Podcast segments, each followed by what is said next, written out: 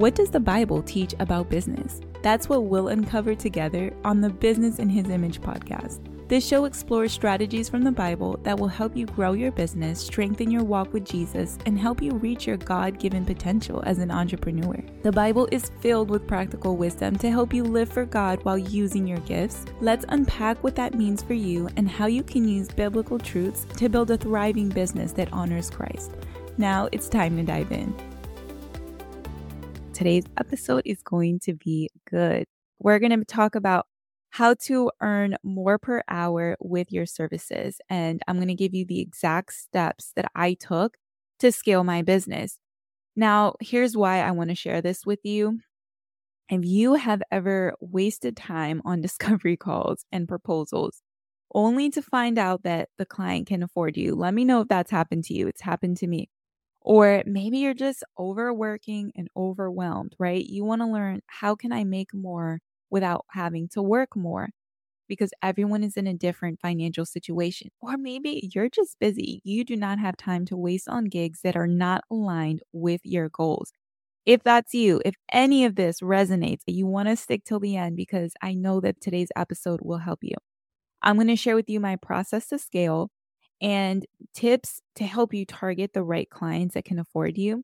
And let me tell you, this can work for you regardless of where you're at in business. So if you're brand new, you can still implement this and just shift it to fit your business.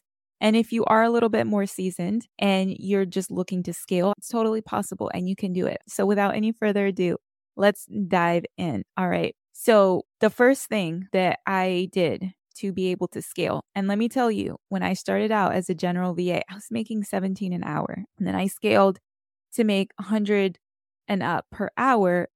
And I'm going to explain more how I did that. So the first thing I did was I focused on becoming an expert. And here's why this is so important.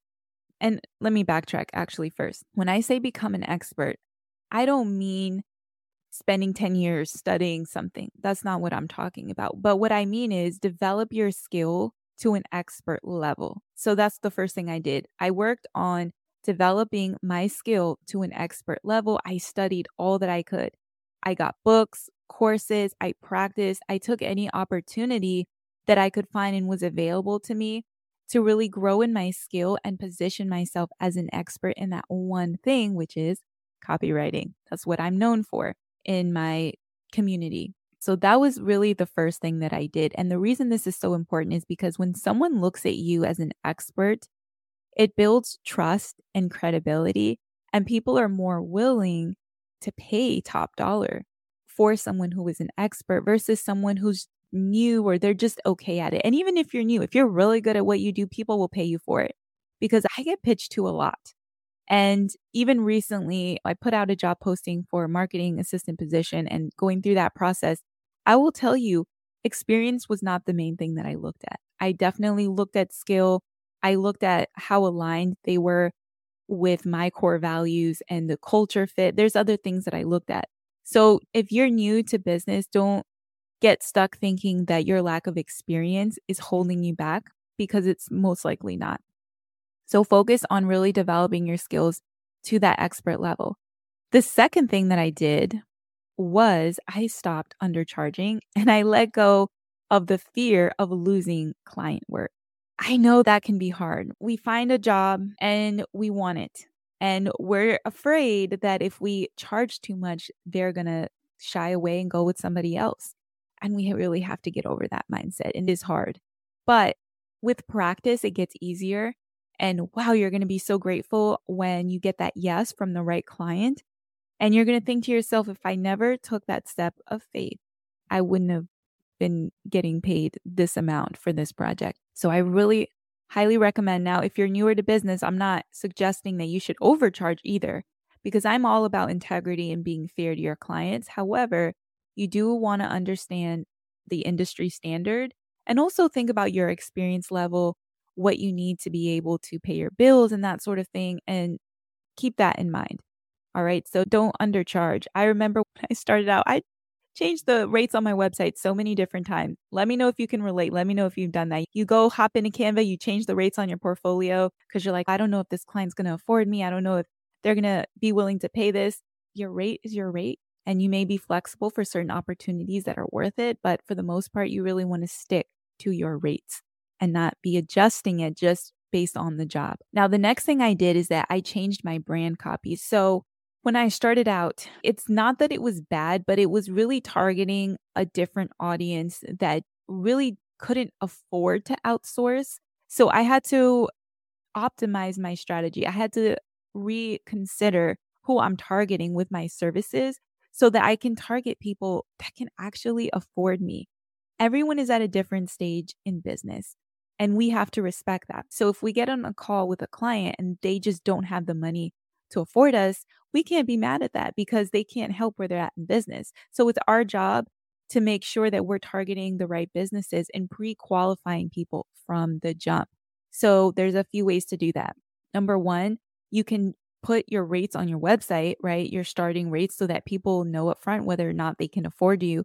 And also make sure that you're using the language of your ideal customer. That's a top copywriting principle. So if you are doing research to find out where people are at in business and you're in a specific niche, specific industry, and you're targeting these businesses that are established, that have the money, right? How do they speak about their business? What language are they using? Because you want to make sure your brand copy is resonating with those people. So that's super important. And then the next thing I did is I started declining gigs that didn't align with my revenue goals. This was not easy. Let me know if that's something that's hard for you because when you come across an opportunity, it can almost feel like you're doing something wrong. Like, how can I pass this up?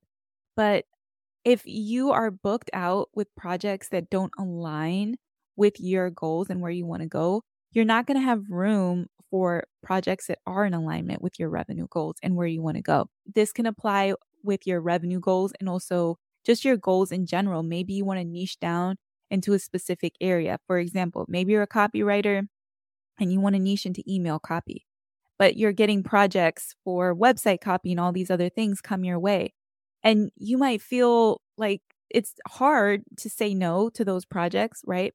Here's what you can do in those cases.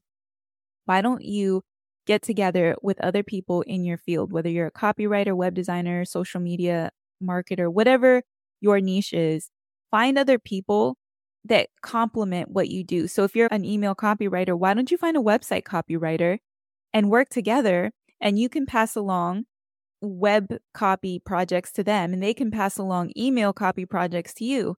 And that way you're spending time doing what you love and you're helping someone else grow their business and they're helping you grow your business. So there's a way to do it where you're not just passing up projects like, oh, sorry, I can't help you, but you're still making use of that opportunity, but you're doing it in a wise and strategic way. I know it's hard. Niching can be hard and scaling is not comfortable. Let me tell you, because when you want to scale, when you're thinking about scaling and earning more per hour, earning more with your packages, there's changes that have to be made in your business. And sometimes those changes have to do with saying no to some opportunities that aren't in alignment. And that's just part of the process. Just know that it's normal. It's something that I had to go through, other people had to go through it. It is part of the process. So if you want to scale, if you want to get to that next level in your business, just know that some changes are going to come your way where you're going to have to make a decision. You're going to have to stand your ground and say no sometimes. I want to ask you about the kind of content that you love.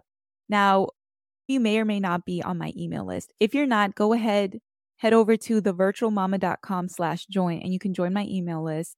I send out a weekly email. And what I really would love to know from you, what kind of content do you love? I would love to know so that I'm serving you in the best way with what is interesting for you. Thank you for listening to the Business in His Image podcast with me, your host, Jo Harris. If this show has blessed you, please share it with a friend and subscribe so that you can be notified when we release new episodes. My prayer is that God will help you soak up every bit of what you've heard today and help you apply it to your business so that you can see results. I'll see you next time and may God bless you.